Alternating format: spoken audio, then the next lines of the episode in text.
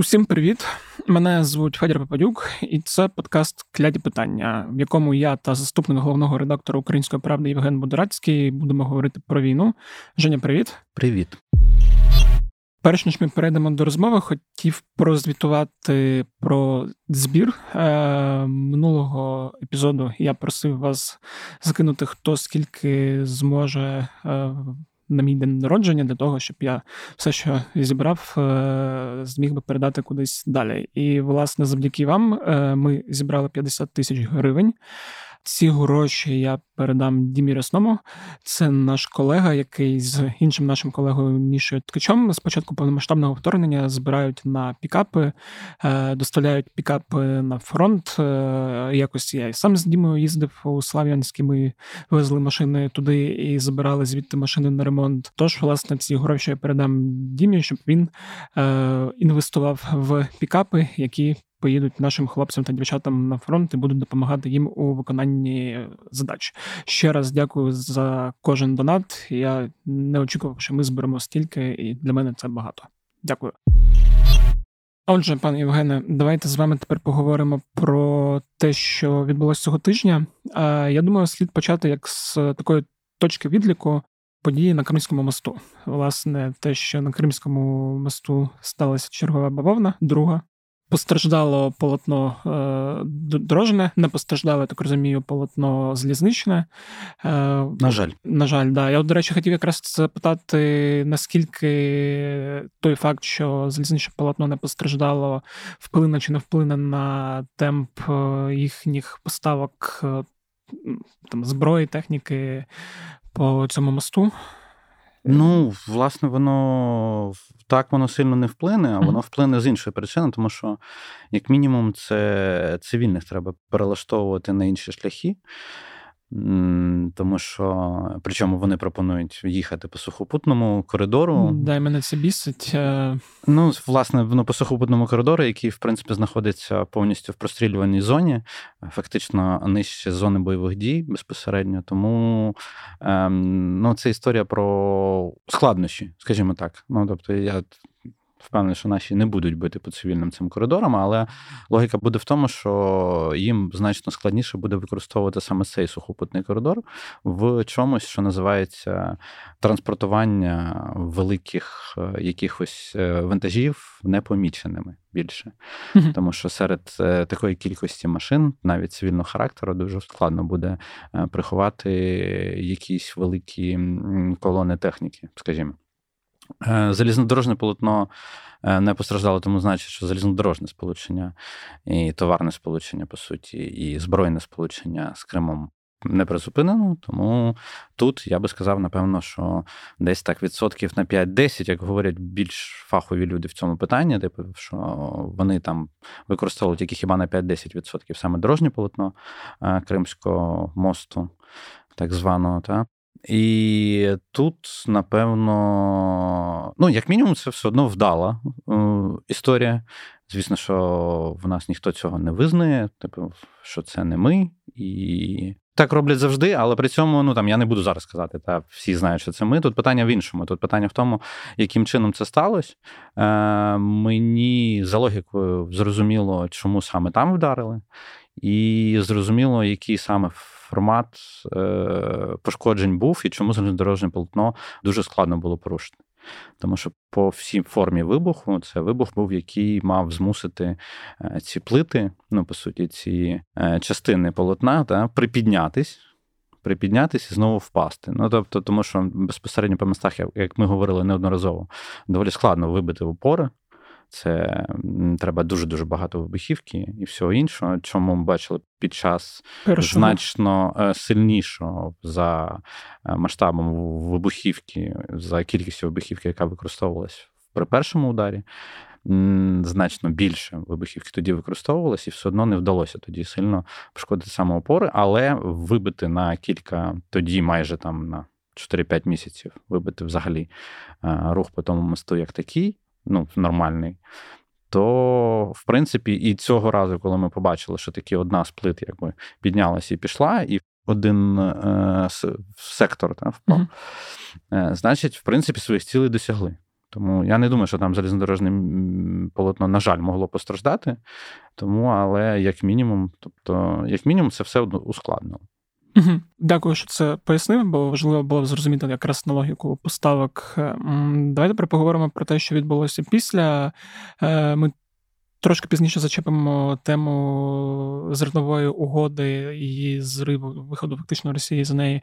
І тих погроз, які вони почали висвітлювати в нашу адресу. Але одразу після якраз е, вибуху на Кримському мосту почалося те, що росіяни. Е, пафосно називають ударами возмездя, е, коли вони почали гатити по цивільній інфраструктурі. І ми бачимо цього тижня, що в першу чергу страждає Одеса, Одеська область, Миколаївська область також. Тобто ми бачимо удари по портовій інфраструктурі, по терміналах. Я так розумію, цьому є кілька цілей. З одного боку, всіх, хто ще мав бажання плавати і доставляти чи перевозити зерно, щоб в них не було ніяких бажань це робити. Це знищення власне інфраструктури. З якої нам теж в якийсь момент буде складно, і хотів запитати, чи є якісь ще додаткові цілі цих обстрілів? Ну, та ні, ну тут про це і треба говорити, що це якби відповідь за зернову угоду, uh точніше, за небажання е, продовжувати в тому форматі, який вони хотіли. Тому, напевно, вони просто, знаєш, типу, це називається так не доставайся жити нікому. Ну, тобто, це удар по всіх наших можливостях логістичних для транспортування зерна і для зберігання зерна. Тобто вони б'ють по протам, типу, що ми серйозно налаштовані, типу, що все, зернової угоди більше не буде, тому робіть, що хочете.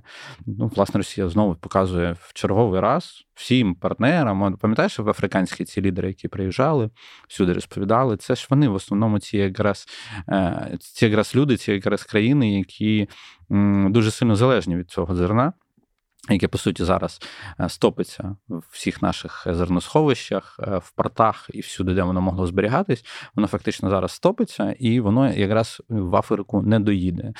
Ну як воно не доїде і в Китай до іншого партнера ну, Росії? Власне, багато куди воно не доїде, тому що хто б там що не говорив, що можна використовувати залізнодорожну інфраструктуру, яка виведе на інші порти, на інші європейські на Чорному морі порти. Там там говорили про Хорватію, mm-hmm. яка теж там говорила говорили, що вона е, готова надати свою портову інфраструктуру для того, щоб це допомогти. Але ну, треба розуміти, що безпосередньо який будь-який там зерновий там корабель, який займається транспортуванням зерна, він значно більше може прийняти, ніж будь-які е, поїзди, і поки вони туди ще то все доставлять. Ну це доволі складно, і залізнодорожна інфраструктура будь-якої країни, не в тому, числі і е, не тільки України під час війни, а й будь-якої європейської е, країни. Це вона навряд витримає саме такі великі об'єми. Тому це таке призупинення всього. А Росія просто каже: типу, що ну от ми вам показуємо тими ударами, що типу, що все, ми серйозно налаштовані, і типу, бла бла бла. Ну в основному це все одно е, є такою елементом їхнього шантажу. Типу, давайте знову сядемо за стіл переговорів, тому що насправді їм казали, типу, що ми продовжуємо зернову угоду на тих умовах, які їх є, і все. А вони намагаються вибити за продовження зернової угоди. Там, е, Зняття е, санкцій. Зняття санкцій, аміак, які вони хочуть продавати, якісь добрива, які вони хочуть продавати, які вони не можуть продавати через санкції. Ну, коротше, вони знову торгуються. Ну, а на жаль, це все е, виливається тепер в тому, що страждає, по суті, там цивільна торгова інфраструктура багато в чому цивільна саме житлова інфраструктура, яка знаходиться поруч з цими портами, бо, як завжди, росіяни не дуже точні.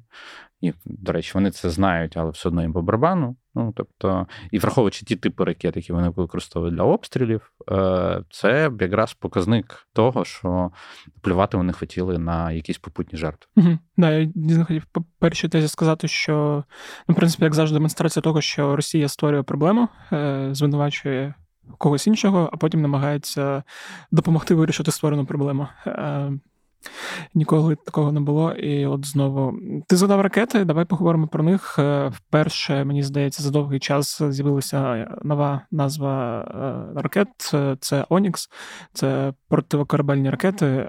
Це от єдине, що можу сказати про них я. Ти, я думаю, можу сказати про них трошки більше, бо мені здається, важливо розуміти, що це і чи можна його якось збивати. Ну, власне, це дуже складно збивати, тому що це по суті не вона використовувалась росіянами, просто вона використовувалася не так часто раніше. Зараз вона використовується доволі часто, майже під час кожного обстрілу. От зараз ми з тобою пишемось, і в цей момент якраз вони використовують ці ракети по обстрілу Одещини. Ракета надзвукова це найбільша її проблема, тому що вони пуляють, по суті, е, з бойових комплексів. Вона не тільки протикорабельна, ну як багато протикорабельних або якихось е, типів ракет, вона може використовуватися і по ударах по наземних цілях, власне, що ми зараз і бачимо. Б'ють вони з бойових комплексів Бастіон, теж переважно з які знаходяться в Криму, поставлені у них.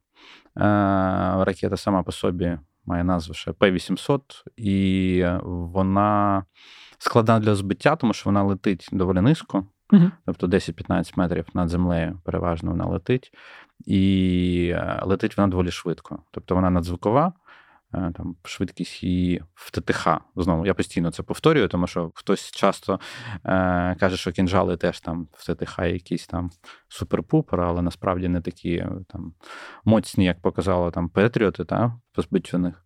Але все одно, тобто там показано, що це два махи, причому повітряні сили, пан Гнат теж казав, що так, по швидкості вони можуть такі доходити до двох махів. Це десь приблизно 2-200-2-300 км за годину.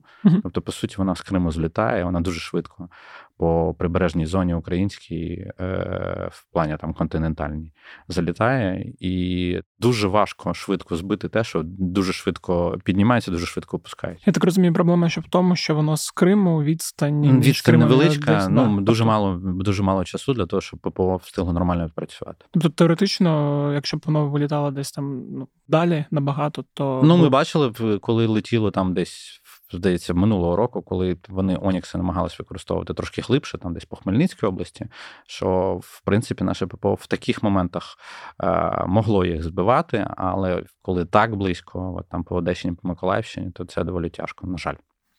Угу.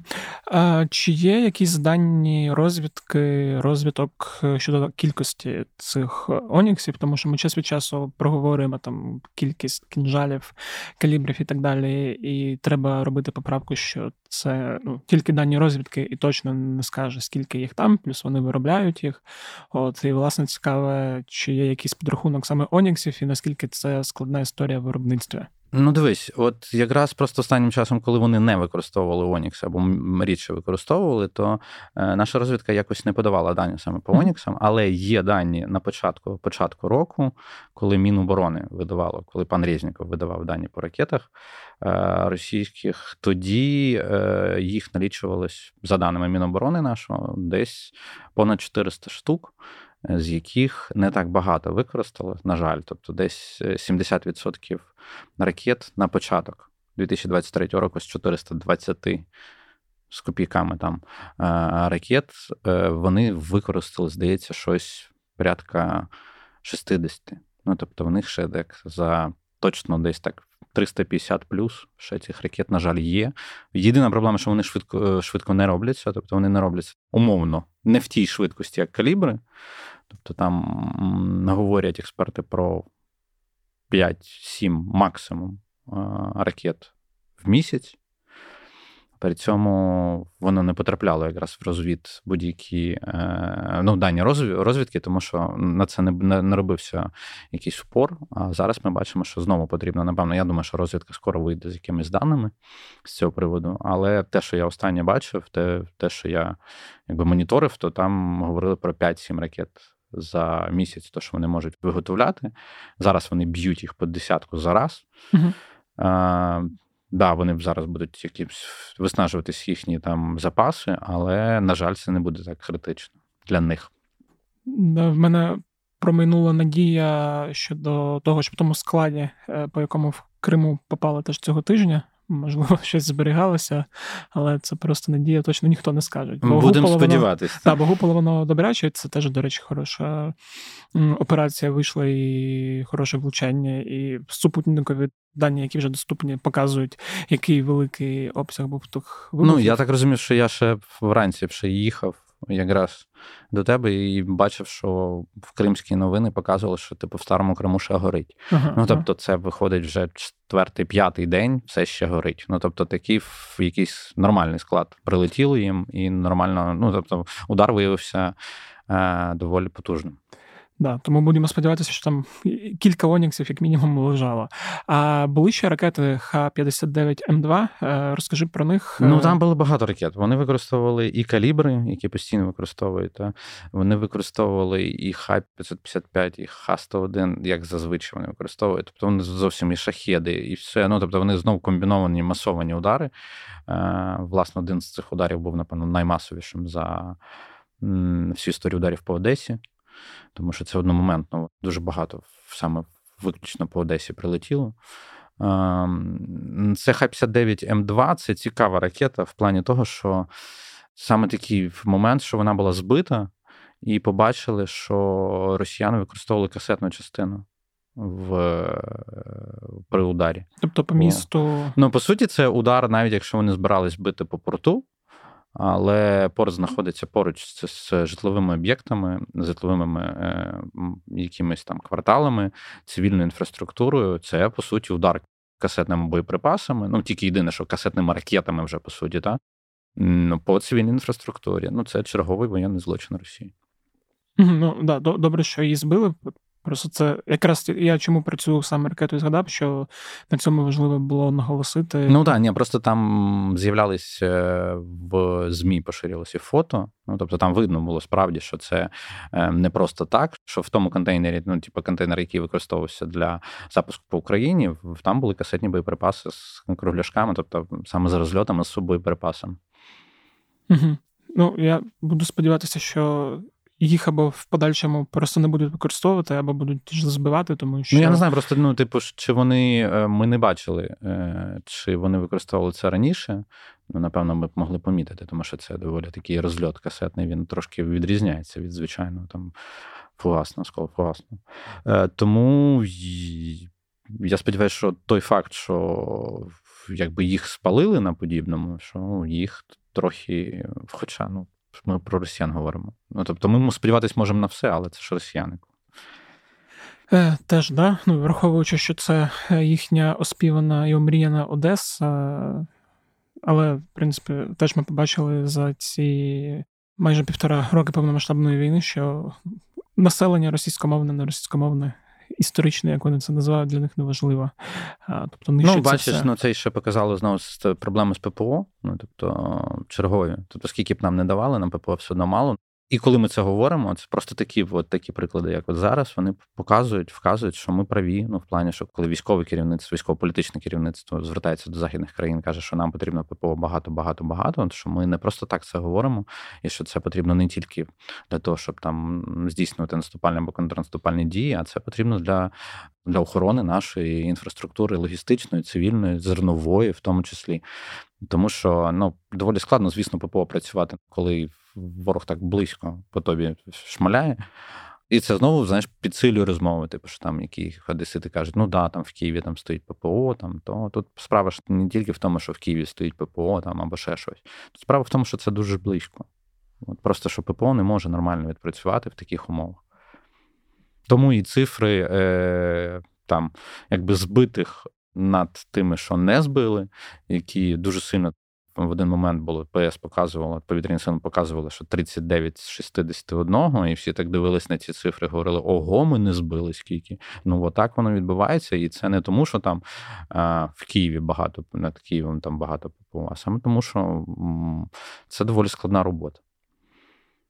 Тому тут е, треба ще ППО, треба ще сампті, треба ще насамси, ну, начебто, останні заяви після перших е, ударів після цього е, історії з зерновою угодою західних партнерів показують, що, скоріш за все, нам ще дадуть насамсів, дай Боже. Там чотири пускових. Чотири, так. Ну там не чотири пускових, вони начебто про чотири комплекси говорили. Ну, дай Боже, щоб вони десь їх знайшли. Тому що це теж треба пошукати для того, щоб нам їх дати. І, Але нам треба це оперативно якомога швидше. Ну тому що росіяни, як ми бачимо, е, знову до розмови, що ракет них багато. Тому просто думати, що вони коли, колись в них закінчаться, ну це так такі хібні уявлення і хібні сподівання. Ну да, е, краще виходити з гіршого сценарію, ніж сподіватися на краще. Особливо... Краще з реалістичного сценарію виходити. Це вже самі військові можуть говорити про оптимальний варіант і якийсь дуже песимістичний. Я би хотів говорити про реалістичні, які ми можемо якимось чином, хоча б е, проаналізувати. Е, Окей.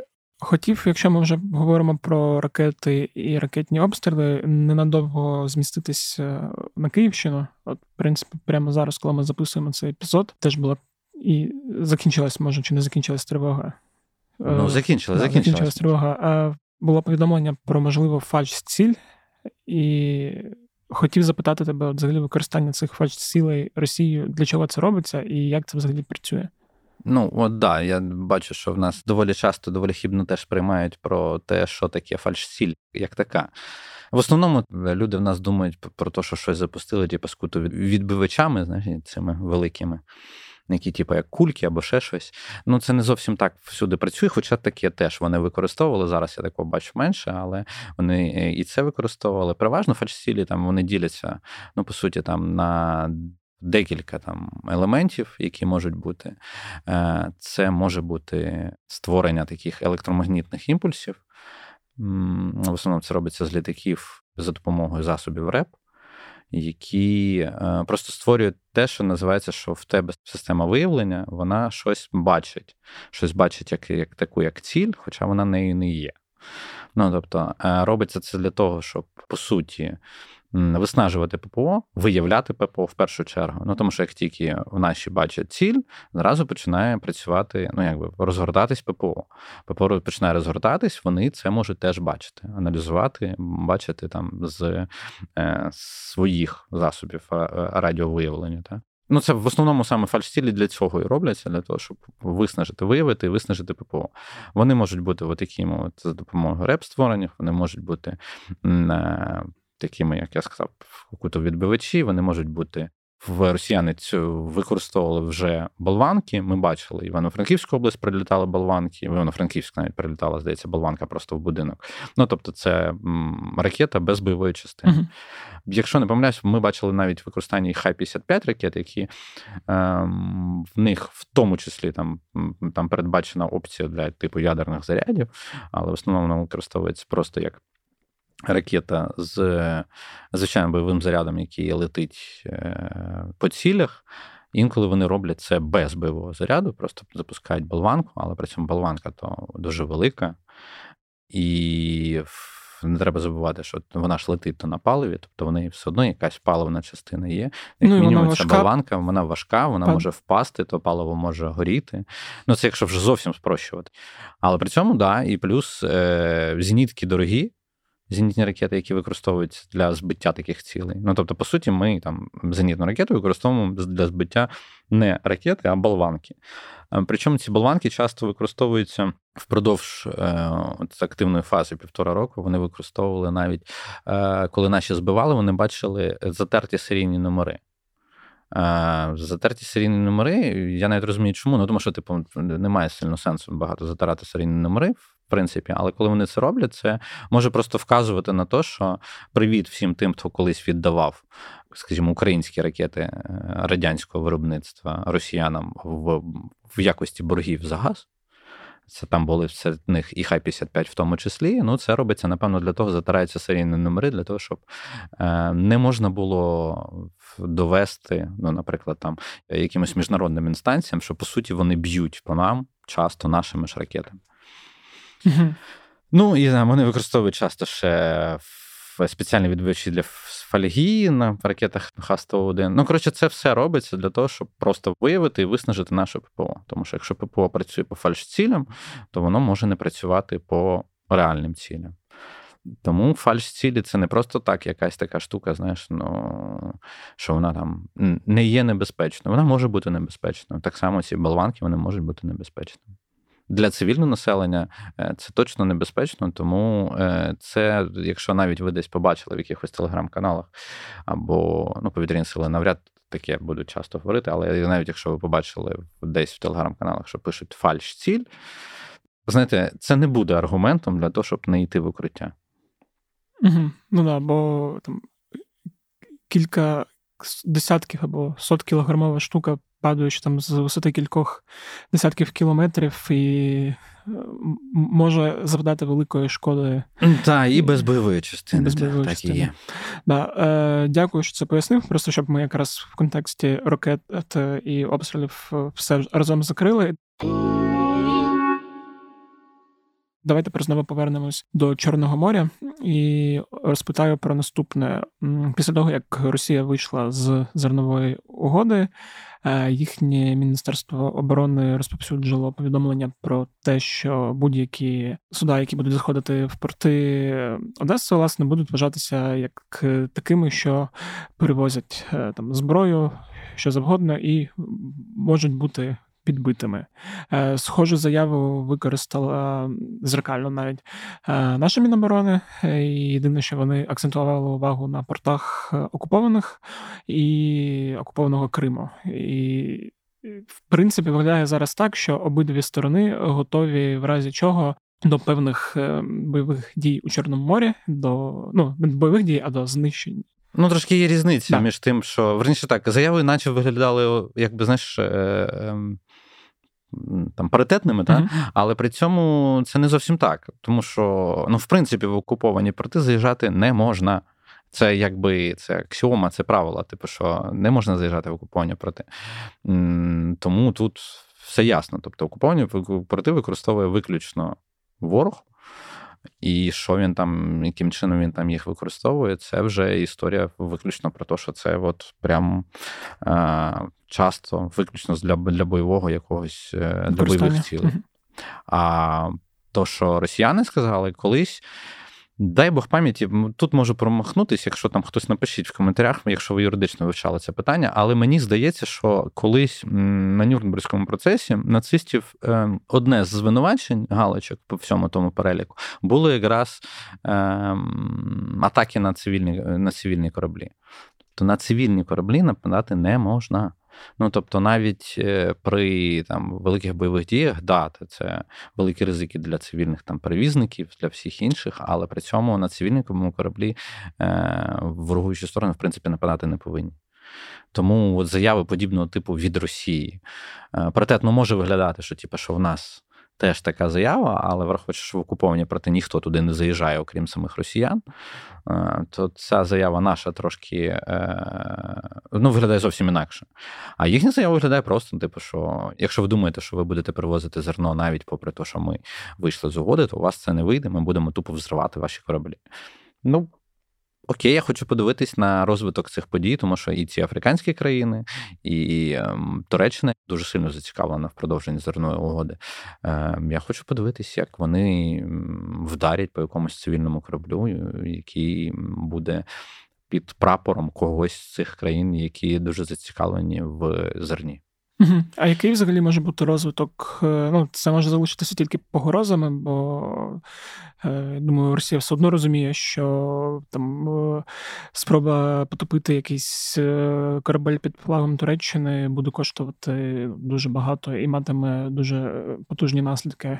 Ну, ми бачили там, да. З іншого там... боку, я розумію, що, мабуть, і якісь ну, кораблі. Ну, треба розуміти, що і кораблі навряд чи захочуть їм, да. та, захочуть перевіряти таку штуку.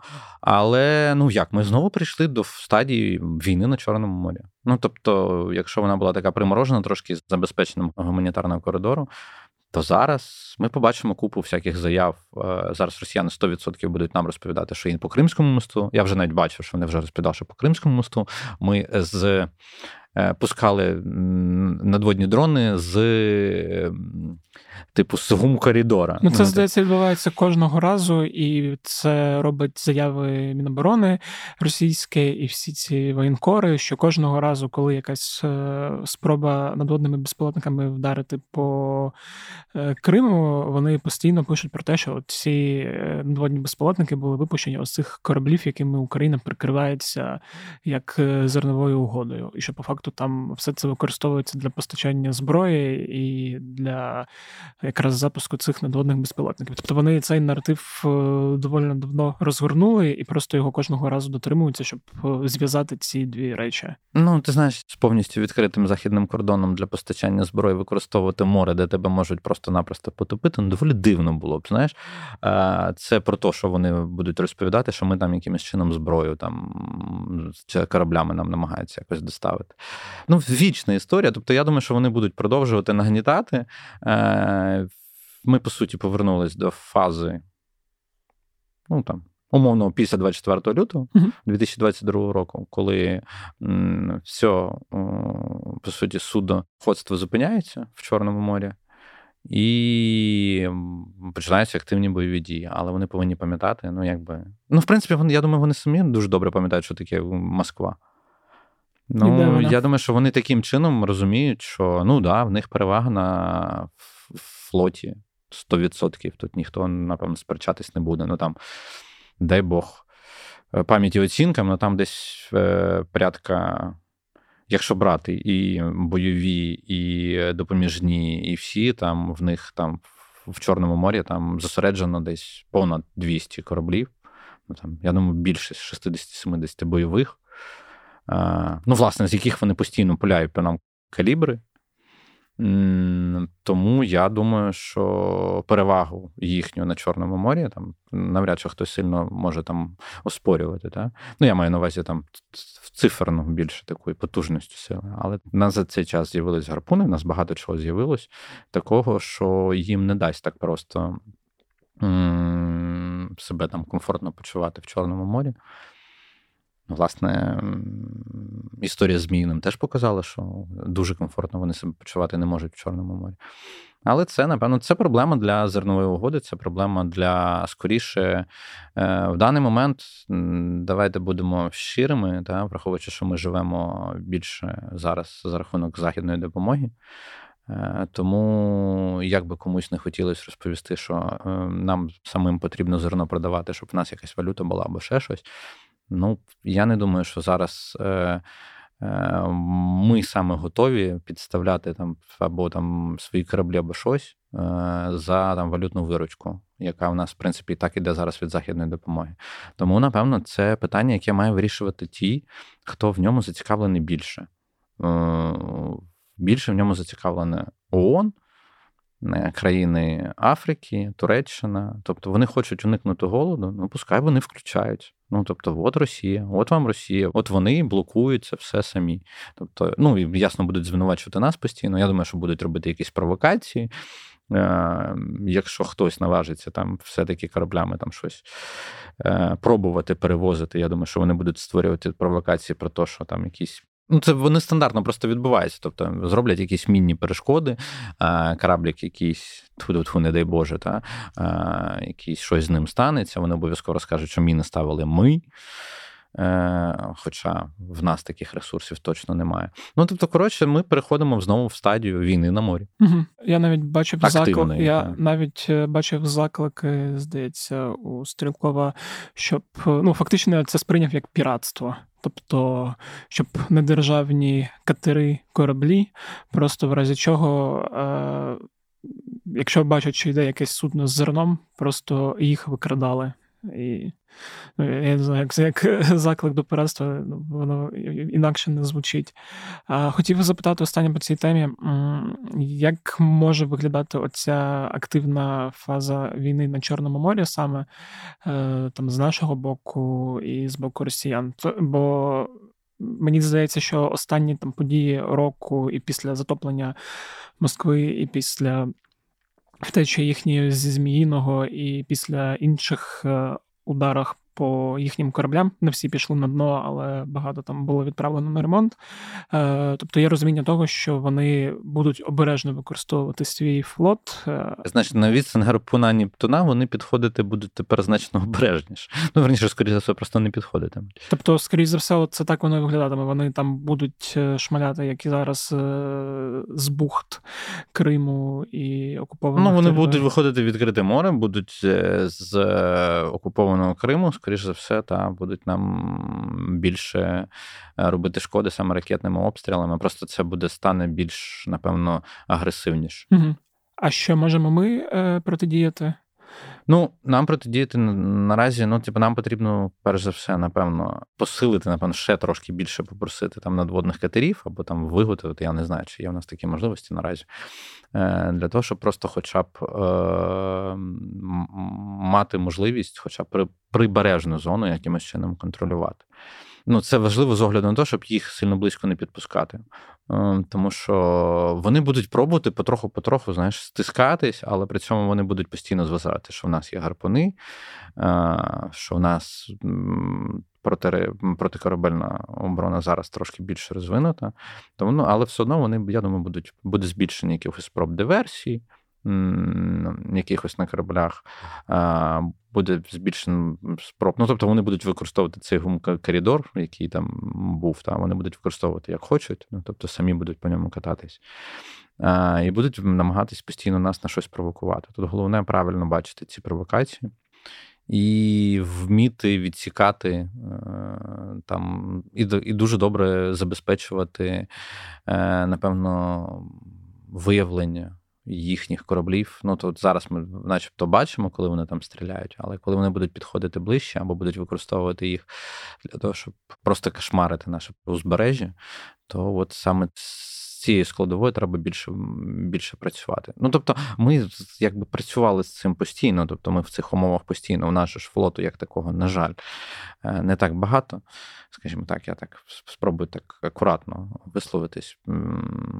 Просто дуже хотілося б, знаєш, там, типу, щоб той москітний флот, про який ми говорили роками, щоб він якимось чином розвернувся, і щоб ми мали більше змоги е, вчиняти якісь, я би це сказав, якщо використовуючи таку е, сухопутну термінологію, типу там використовуючи активну оборону. Mm-hmm.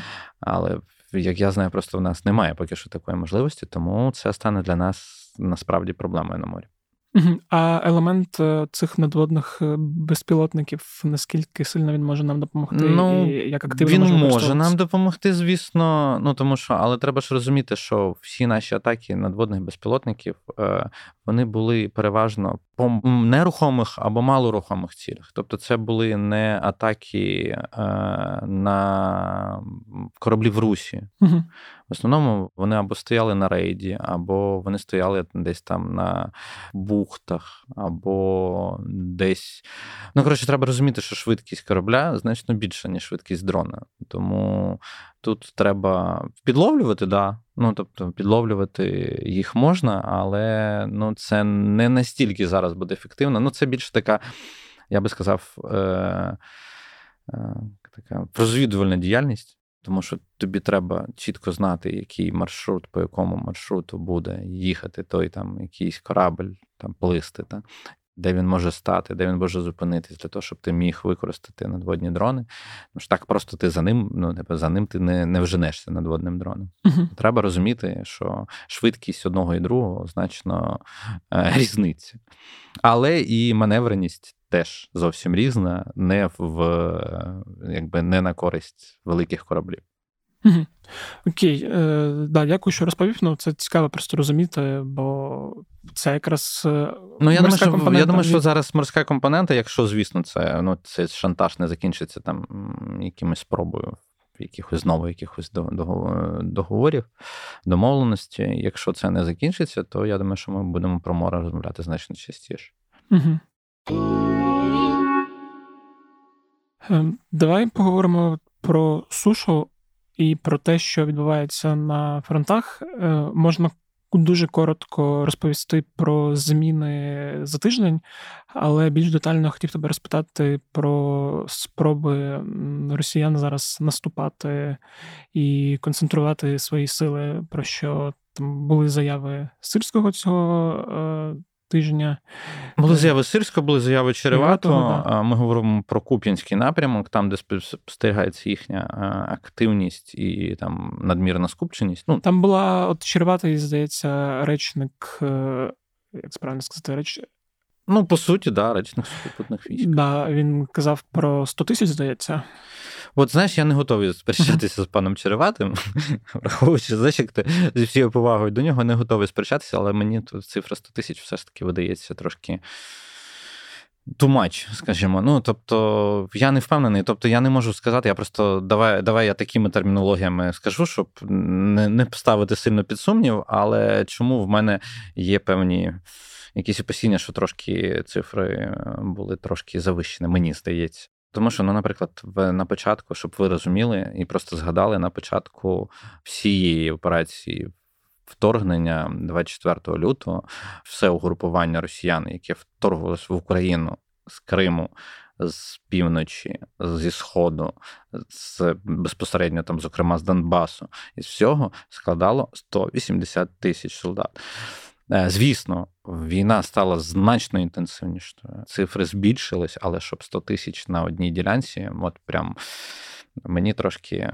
Не знаю, побачимо. Я просто, ну, знаєш, типу, по розвідданих, які я бачу там, або по тих аналітиків, там, за якими я можу слідкувати, ну, так, саме таких цифр великих е, вони не говорять. Хоча скупчення і намагання росіян саме на тому напрямку здійснити максимально активні наступальні дії для там відволікання наших сил е, з півдня, ну і плюс для отримання якоїсь тактичної переваги, воно, звісно, фіксується. Це прям видно. Вони там сконцентрували дуже дуже багато. Ну просто не 100 тисяч, мені mm-hmm. здається, але дуже дуже багато. Тому я думаю, що це буде складна ділянка. Вона і була складною. Вона, якщо ти згадаєш ще текст е, про можливі сценарії наступу Росії ще взимку, який я писав тоді, і ми з тобою проговорювали в подкасті, то Куп'янськ там був одним з напрямків, про який говорилось активно. Куп'янськ чим важливий? Він сам по суті там напрямок це Куп'янськ, Сватово, Лиман. Ну, це той напрямок, про який ми говоримо часто. Куп'янськ, Куп'янськ вузловий це доволі важливі логістичні е- вузли вузлові вузли. Ну да, ну так вийшло, вибачте. Виходить так, що там це велика залізнодорожна станція, е, це те, що їм дуже потрібно. Вони йдуть на Куп'янськ для того, щоб перейти Оскол, перш за все. Річка це важлива штука. Це коли ми здійснювали харківський контрнаступ, ми тоді обережно слідкували, щоб ми перейшли Оскол і змогли там закріпитись. Тоді це було. Зараз е, виходить так, що росіяни е, теж хочуть перейти, тільки в зворотньому напрямку, хочуть через оскол перейти, для того, щоб мати якусь там е, тактичну перевагу там при здійсненні можливих наступів на північ Донбасу, де, як завжди, як і вже починаючи з 2014 року і 2022 році, ми постійно говоримо, що є такі точки на карті, десь там Харківської, Донецької, Луганської областей, які дуже важливі. Ну от Куп'янськ одна з них нижче там іде Ізюм, і так, Куп'янськ, Ізюм. Тут іде і там і Лиманський напрямок, тобто це загроза на Слов'янськ, тобто на північ Донбасу. І саме для цього він їм потрібен. Тобто річка Оскол їм дуже сильно заважає як природна перешкода. Тому я думаю, що ми будемо спостерігати за тим, як вони будуть намагатись нас до неї підтиснути і змусити якимось чином або видавити, або ще щось. Ну я просто думаю, що в них це не вийде. Я дуже сильно це сподіваюся, тому що. Це той напрямок, де вже дуже довго ведуться бойові дії, тобто ми змогли там вже і вгристись, і закріпитись значно більше. Ми там самі здійснюємо, здійснюємо періодично наступальні дії. Тому я думаю, що цей відтинок просто стане, напевно, одним з тих, про які ми будемо говорити теж частіше, хоча насправді ми про нього говоримо постійно. Тобто, це просто видно, що росіяни вирішили його зробити більш значимим для себе при тому, що вони можуть зараз свого боку назвати якимось контрнаступом. Хоча це все всюди якийсь наступ. Хоча там, напевно, це теж контрнаступ, тому що ми там наступали трошки. Причому ми там наступали ще до всього того, що в нас називали великим контрнаступом. Угу. Е, да, просто е, це ще цікаво в контексті того, що там я теж когось з аналітиків читав, е, що росіяни довго чекали удару на півдні і намагалися не робити різких рухів. І зараз, побачивши, що ця їхня стратегія змінування всього йде їм на користь і дуже сильно сповільнює наш наступ там. Тобто вони почали активніше. Ну, вони пробують перехопити ініціативу. Да. Ну, перехоплення ініціативи це задавати тренди, тобто, щоб ворог реагував на те, що ти робиш, а не навпаки. В даний момент ініціатива української сторони. Тобто, в основному Росія реагує на те, що ми робимо. А Росія, от такими діями ну, таке активізацію на Куп'янському напрямку, вона типу показує, що хоче перехопити ініціативу сама. Типу, реагуйте на те, що ми робимо. Угу. Е, Давай, може, коротко розповімо ще про інші точки на мапі, на яких варто закцентувати увагу цього тижня. Ну, от Купінський це була та точка, про яку говорили впродовж тижня. На інших напрямках е, в нас все більш-менш стабільно, тобто складне просування на півдні, там по 500 метрів по кілометру і про все інше. Тобто активні дії саме на південному відтинку в нас йдуть, то, що ми називаємо зараз глобально південним відтинком, то це, напевно, Старомайорське. Угу. Там зараз е, активні дії відбуваються. Як ми бачимо, з Антоновського моста теж ніхто нікуди не пішов, і росіяни знову туди там впалять. Я не знаю, хто ці наші гарячі голові і просто дуже хоробрі люди, які е, тримають той маленький плацдарм там. Але насправді це реально героїчно триматись під тому, що тебе обстрілюють вдень і вночі. Мені люди з Херсону говорять, що так гучно, як біля Антонівки, вони давно не чули. Е, але при цьому росіян так і не виходить якимось чином це якось змінити становище. Угу. І Бахмут, Авдіївка, Мар'їнка. Ну там, напевно, можна сказати, без кардинальних змін. Ну, тобто, на Бахмуті йде війна за висоти. Е, на Авдіївці росіяни намагаються знову обстрілювати масовано. Але ну знаєш, типу, щоб отут я б скачків таких, для яких, якщо ми там кожен тиждень про це говоримо, щоб сильних скачків там якоїсь зміни, яку можна було там прямо аж сильно там відчути, поки що немає. Окей, добре, тоді будемо слідкувати і сподіватися на краще, і на те, що наступного тижня зможемо проговорити про якісь успіхи. Давай поговоримо про останню тему, е, така е, незвична. Бачив, що цього тижня військові аналітики е, західні, там Майкл Кофман, Роб Лі, Конрад Музика, Франц Стефан Гейді приїжджали в Україну.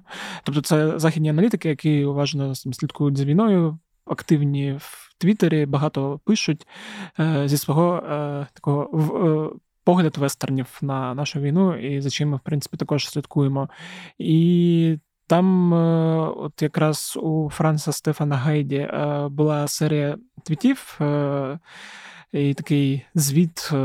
Того, що вони там дізналися, поспілкувавшись, так розумію, з нашими військовими. І я коли читав, було таке враження, ну, як наче ти читаєш щось е, складне і не дуже приємне, е, бо там не те, що була критика, було багато про ті складнощі, які є е, в українській армії, і як ці складнощі власне заважають контрнаступу і взагалі впливають на все це.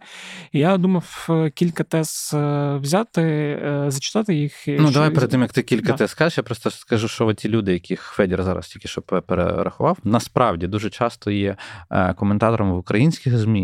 Е, це люди, не за якими насправді там захід, це називається західні аналітики, за якими слідкують. Тобто, це не якісь там просто якісь твітеряни, да? Uh-huh. це люди, які працюють в, в дослідницьких інститутах, багато де в інститутах аналізу. Тому це не просто люди десь з вулиці, це люди, які періодично приїжджають в Україну і слідкують за нашою війною. Це я просто так, yeah, щоб да, люди розуміли да. про що. Я думаю, що ми там ще твіт десь поставимо. Я сподіваюся, десь поставимо uh-huh. в коментарях або ще щось, або в описі, просто, або в описі. Так. Е, ну, Тут, в принципі, першу тезу я її так звучу, але вона більш-менш очевидна, що зважаючи на обмежену мобільність піхоти, прогрес у ході наступу вимірюється в метрах. На даний момент саме піхота за підтримки артилерії бере участь у боях на більшій частині фронту, і механізовані сполуки розгортаються рідко через брак е, засобів забезпечення маневру, е, недостатні засобів розмінування, ППО, ПТРК та іншого. В принципі, про це ми говорили з тобою здається, ну, багато. Та, ми єдине, що ми напевно ще не згадували про цифру, яка в Вашингтон, здається, з'являлась чи про 20% втрат техніки, mm-hmm. після чого е, ми, начебто, знизили інтенсивність атак. Я б хотів просто, щоб всі правильно читали, то що написано там було. Це 20% було від задіяної техніки. Ну, тобто, е, ви ж розумієте, що це не значить, ну там умовно, якщо нам прилетіло е, там Хай щоб легше було рахувати 100. 100, да, давай чогось 100, там 100 одиниць броні якоїсь, навіть не будемо там сказати, просто західної броні прийшло. І що, типу, під час першого, з першої спроби наступу ми втрачаємо там 20 зі 100, то да, це типу значимо. Але якщо в тому, в, в тій першій спробі наступу використовував всіх 40, і коли говорять 20%, 20% від 40 це 8 одиниць. Ну, Це значно інші цифри. Та? І так по кожній позиції вони можуть різнитись, тому я би просто не сильно там впадав би в паніку, що, типу, і причому із нашого західного боку, що хоча я то бачу, що на заході не сильно впадають в паніку, в плані для них. Ті цифри очікувано. втрат були очікувані. Угу. Ну, може, вони хотіли б краще, але напевно, все-таки очікувані. Да, е, давай, ну, це Пункт перший, який я зачитав, він такий достатньо очевидний, і ми про це і так багато говорили, що да, є проблеми з ППО, з розмінуванням, з багатьма позиціями, і що тактика поміняна, що типу тепер колонами ми не ну, наші військові намагаються прориватися, а діють трошки інакше. А от те, що мене ну, зачепило, здивувало, а це теза про те, що українські військові ще не освоїли на досить високому рівні загально військовий бій. Операції проводять швидше послідовно, ніж синхронізовано. Е, ну, це історія в зв'язку між частинами. Да. Це те, що постійно говорять, ну, типу, закидають, що росіяни в цьому е, слабкі. максимально слабкі. Угу. Е, Я от коли от читав цей теж цей, цей пункт, Мене це теж здивувало, тому що ну, якщо українці не освоїли загальновійськові в е, операції широкого масштабу, да, там приблизно так воно mm-hmm. сказано. Ну, окей, якщо харківський контрнаступ це не загальновійськова операція широкого масштабу, то тоді що це? Як на мене, це спроба якось так трошки.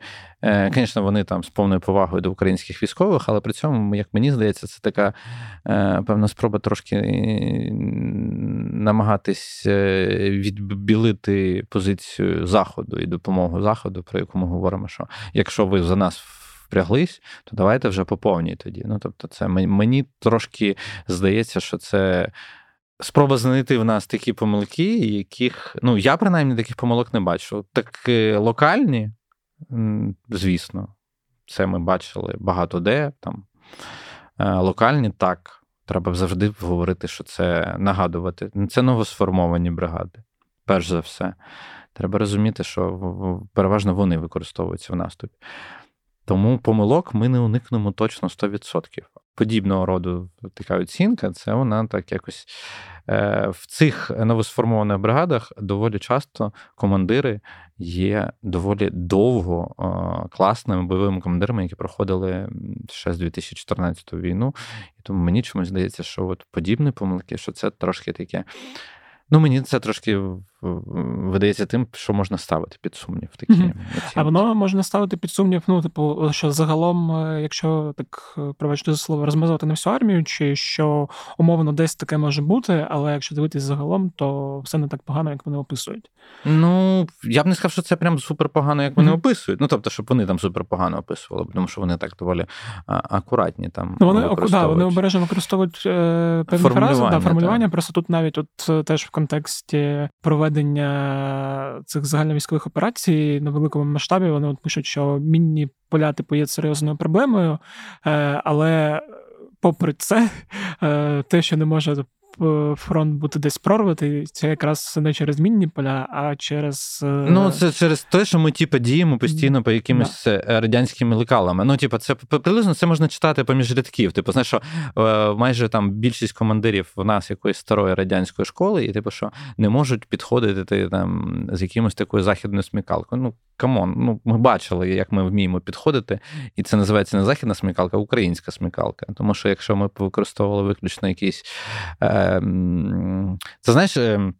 Хтось, здається, з один з е, знайомих військових розповідав, типу, що ми йшли е, там підрозділом діяли по по чистому по західному стандарту, йшли, йшли, йшли. Потім нас почали накривати, і і я просто крикнув своїм все, ми закопуємось, і плювати, що це виглядає по-радянськи. Ну, знаєш, тобто...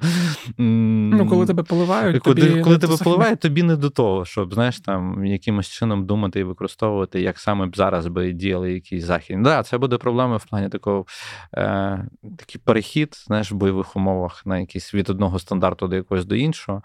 Один командир дивиться так, інший вже пробує якось перейти. Да, це може бути, але це не зовсім те формулювання, яке вони вжили.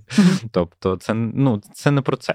Я би да. сказав так. Ну тут просто якраз кілька пунктів. От вони на це, е, тобто, справа не в мінних полях, справа в цих е, поганих маневрах, справа не в недостатньої кількості зброї, а справа в маневрах. І так як ти сказав, що виглядає, що от відбілювання, що західні партнери молодці допомагають тут збройні сили, щось роблять не те, е, погано маневрують, і не треба давати більше зброї, не знаю, техніки, всього, що може суттєво переломити ход війни. Хай навчаться маневрувати керувати, тоді вже. Ну от там далі, там десь, якщо не помиляюсь, ну щоб ми просто по всіх пунктах не йшли, там ну, да, десь да, далі да. був пункт про е, ускладнення роботи Хаймарс, да? Е, Да, російським військам поки що немає необхідності розгортати оперативні резерви, щоб відбивати українські атаки. Є свідчення того, що ефективність ударів Хаймерс знизили завдяки вжитим Росією контрзаходам, і в принципі про них е, тут нічого немає, і тан-тан-тан, ну далі читати не буду. Ну да. Ну там просто логіка в тому, що типу, що ну Хаймерси вже не такі ну, менш ефективні, що росіяни е, знайшли, як з ними боротися, тому напевно атакам не на часі. От я читаю так це. Uh-huh. Тобто вони можуть це подавати як ну, типу, як вони подають, але я читаю це саме так. Типу, е, це те саме те заява в стилі там Байдена. Да? Ну, типу, у вас є Шторм Shadow, вам французи дають скальпи, ну на що вам Атакамс? Тобто, я оце таким чином читаю. Я не хочу там прям сильно знаєш, там критикувати тих, хто в принципі нас забезпечує зброєю повністю, по суті, там. Але при цьому, типу, ну да, ми говоримо про це. Нам потрібна далекобійна зброя. Але от подібні такі меседжі, вони мені видаються саме цим. Типу, що ну Хаймерси вже не такі ефективні. Ну, звісно, не такі ефективні, тому що ну якби будь-яка зброя, вже... яку, яку, яка якось ефективно діє, то ворог же ж не буде постійно сидіти і та а, все, лапки склав. Тут Хаймерси прийшли, ми будемо лякатись. Ясно, що він буде якимось чином намагатись е, боротись з такою ефективністю Хаймерсів. Ясно, що вона зменшується. Ну, можливо, напевно, треба думати над тим, як е, змінити тактику. Е, зробити її більш там, знаєш, більш широке поле варіантів. Ну, Атакамс це більш широке поле варіантів. Е, Shadow більш широке поле варіантів, Скальп більш широке поле варіантів. Ну, тобто, е, от такі от пункти, тому я я, я саме на цей пункт звернув mm-hmm. дуже сильну увагу, тому що. Стоп, а як одне з другим там, знаєш, типу, сполучається? Ну, типу, як то, що Хаймерси стали менш ефективними, ну, умовно, так? як воно сполучається з тим, що ви нам не дасте Атакамси, типу, ну, яких ми просимо? Я просто це бачу, що таким чином, що Хаймерси були ефективними, коли відстань, на яку били Хаймерси, ми могли доставати до складів. Е, Росіяни всі ці склади повідсували подалі, якраз для чого нам потрібні атакамси, і Хеймерси якраз в цьому моменті втратили свою ефективність. І ну, в принципі, все одно ми зараз бачимо, що вони активно використовуються по контрбатарейній боротьбі, про яку ми говорили минулого епізоду. От, Але от, я теж не бачу, як ти сказав. Ну, там тут взаємозв'язку такого особливо не бачу. Ну, до речі, там Бердянськ, згаданий тобою Старий Крим ми б'ємо по складах. Ну, тобто, я не знаю, там, знаєш, е, якщо Хаймерси стали менш ефективними, то це показує, що все ефективно, якщо ми далі можемо влучати і втрапляти. Чи це були Хаймерси, скоріш за все, ні, але якщо ми туди влучаємо, тому що вони бояться Хаймерсів і е, склади далі, то значить нам потрібна далекобійна зброя. Ну, начебто логічно, ні. Ну, тобто, це не є таким, знаєш, типу, це не є аргументом е, проти того, щоб нам не давати адекапс. От от я я так бачу, знаєш, а ну, так закладання з таким е, з таким посилом, який в тому треді є, mm то мені от здалося, що вони на це натякали дуже сильно. Знову ж таки, це не це спроба, напевно, аргумент на аргумент. Те, тому що насправді я достатньо довго читаю багатьох з цих е, аналітиків, і я знаю точно, що на їх точку зору зважають і західні уряди, і наші військові зважають. Тому я б не сказав, просто там, знаєш, типу, закидати шапками, хто це люди, це люди десь. Ні, там... ми так і не робимо. Просто мені здається, тут є різне світосприйняття. Абсолютно, їхнє да. і Я думаю, що да, там і... саме головне, що в цьому тренді, от на що би я звернув увагу, якщо там. Ну, я не знаю, в тебе є ще якийсь пункт, який тебе сильно зачіпає? Е, Ні, ну тут от є теж очевидні речі про гостро постає проблема з нестачею артилерії, стволів, і це важко вирішити, тому що терміни виробництва та постачання ну, доволі довгі. В принципі, ми про це теж говорили, і це всі, І ми говорили, розуміють. і до речі, те, що вони на це звернули, сконцентрували увагу, е, це доволі показово, тому що е, ще там місяць тому говорили, що така проблема є в росіян. Uh-huh. А бачите, така проблема є в нас, і про що наші військові теж говорили. Але коли десь хтось в нашому інформпросторі говорить: о, у росіян проблема з стволами, ну. Come on, люди, у нас теж проблема з стволами. Ну тобто її треба вирішувати. Тому що в тебе, коли це по суті піхотно артилерійська війна, в даному вигляді, от в тому виді, який є з нашого боку, знову це то, де я ще далі скажу про це.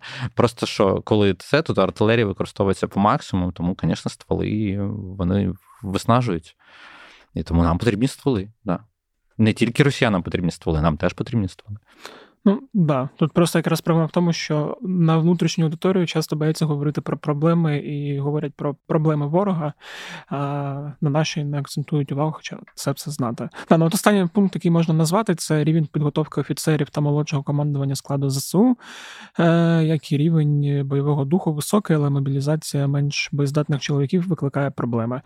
Е, за словами солдатів, відсутність прогресу часто пов'язана з поганою тактикою та координацією знову між підрозділами, а також також бюрократією та те, що ти згадував радянським мисленням. Ну, власне, так, тут я з ними погоджуюсь. Да, в нас є проблеми з цими всіма штуками, тому що ну, на другому році війни, ну, типу, отримати велику кількість добровольців, на жаль, ну, це суспільство, воно так, воно так працює. Ну, тобто тут вже мобілізація розгортається, коли мобілізація, вона доходить вже там до другої, третьої черги. І то, звісно, коли в тебе. Ем ну, менш мотивовані люди часто потрапляють в армію. Це перше. Ну, друге, часто менш підготовлені. Тому я постійно всім кажу, типу, до кого ще черга не дійшла, так як до нас з тобою. Та?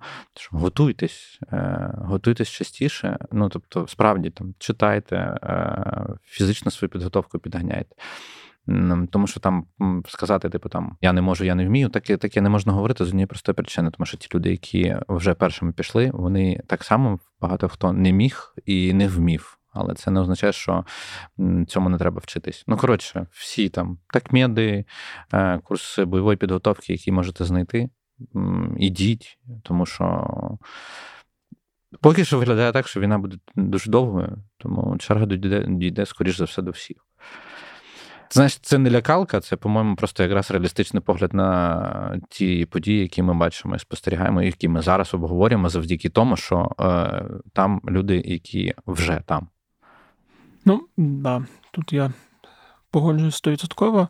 От, Хоча, ну, от якщо про проблеми мобілізації, мені інколи здається, що там є певна ну, провалена комунікація. Е, Пев... Проблема мобілізації, я би напевно Але говорив це... з тими, хто ну там знаєш, е, саме з військовими, які е, безпосередньо напередку приймають, ну не не навіть не напередку, а які приймають в частини. І тому що мені здається, що там дуже часто є проблеми з е, комунікацією з ТЦК, ну тобто з, з військоматами, і з старою бюрократичною схемою, що в наші з вами. Всіх, напевно, картки і ті спеціальності, які записані військово в білетах, дуже часто не відповідають е, тому, в чому ви хороші, і що потрібно армії дуже часто. Тому що, ну, вибачте, у нас по суті 30 років, ну там 20 років точно армії херили і писали в тих військових квитках все, що хотіли. Тобто там спеціальності інколи настільки ну настільки не відповідає тому, на що може здати бути людина, що а потім в тебе військкомат, він коли там вписує розпорядження на мобілізацію когось, типу кому коли повістку виписувати, він же виписує, тому що він там десь там. Е, побачив, що там в базі в того така спеціальність, він йому виписує. Той приходить, а там спеціальність ну, зовсім не відповідає тому, що він може, або ще щось. Ну тому, типу, звірка в військкоматі з тим, що ви то, це теж доволі правильна річ, якщо ви ще не зробили. Ну, просто, якби скажімо так, е, збройні сили мають знати, в чому ви можете сильними, для того, щоб якщо надійде ваша черга мобілізації, щоб ви просто не потрапили туди, де не зможуть використати всі ваші сильні якості, а використають навпаки якісь слабкі сторони, і від цього буде недобре ні ЗСУ, ні вам. Да. Ну, це вже така ну, це окрема, вже окрема тема, тема да, про яку треба окремо говорити. Да. В цілому, в принципі, це от ключові тези, да, і вони зводяться в першу чергу і до слабкої координації і нездатності за думкою. Ну, от ти от прочитав всі теми, і е, от в мене після прочитання того треду вони сказали, що вони викладуть ще більше аналіз. Mm-hmm, там да. через кілька тижнів сказали, що вони зберуть і комплексно якось викладуть. Але в мене е, після прочитання цього треду в мене було тільки одне питання. Come on, люди, а де авіація? Ну.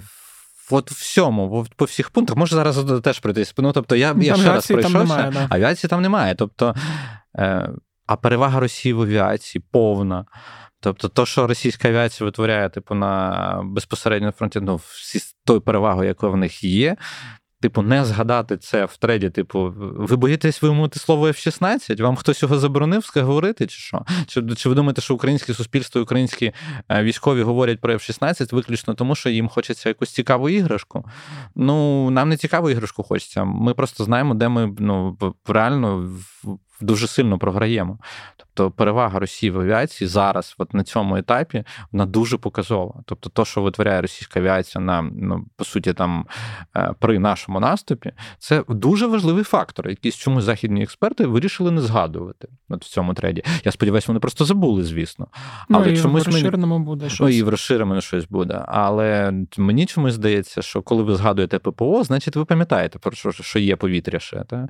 Але при цьому ви не згадуєте все інше. Ну, Мені здається, що от трошки або не докрутили, і через кілька тижнів ми побачимо повний аналіз. Або ну, трошки вирішили щось змовчати. Я сподіваюся, все-таки перше, і в повноцінному, в повній версії, в розширеній версії їхнього аналізу, ми побачимо значно е- більш я б не сказав об'єктивно, тому що все-таки все суб'єктивні речі, але вони якось більш комплексно піднесуться, так само, як е, і координація між ними самими, між західними аналітиками, які були в Україні, буде більш раціональною. Погоджуюсь. На цьому пропоную завершити, бо вже так довго говоримо, плюс е, обговорили по максимуму тем. Дякую тобі за цю розмову. Як завжди, сподіваюся, що наступного тижня в нас буде більше приводів для оптимізму і хороших новин. Ось такий от вийшов епізод. Дякую, що дослухали до цього моменту. Якщо ви робите це регулярно, то вам подобається подкаст. А якщо вам подобається подкаст «Ті питання, то розповідайте про нього своїм друзям, знайомим, кому завгодно, незнайомим людям в барі розповідайте. Буду радий за це. Також ставте оціночки в Apple Podcast та на Spotify. Можете залишати приємні коментарі на Apple Podcasts. Також е, воно допомагає людям, які не знають прокляті питання, зрозуміти, що це непоганий подкаст. Донатьте на Збройні Сили. Це потрібно, особливо зараз, після чергових ракетних обстрілів. Тож кидайте свої гривні на фонд «Повернись живим, фонд Сергія Притули, на інші фонди. Ну і просто людям, які збирають гроші на щось важливе для окремих е, підрозділів. Ну і раптом ви хочете підтримати мою роботу і, взагалі, роботу журналістів Української правди. Я для цього також залишу посилання на клуб УП. Це нам дуже дуже допомагає. Підтримка тих, хто нас читає, дивиться чи слухає. Власне, на цьому все. З вами був Федір Попадюк. Скоро почуємось до наступного тижня.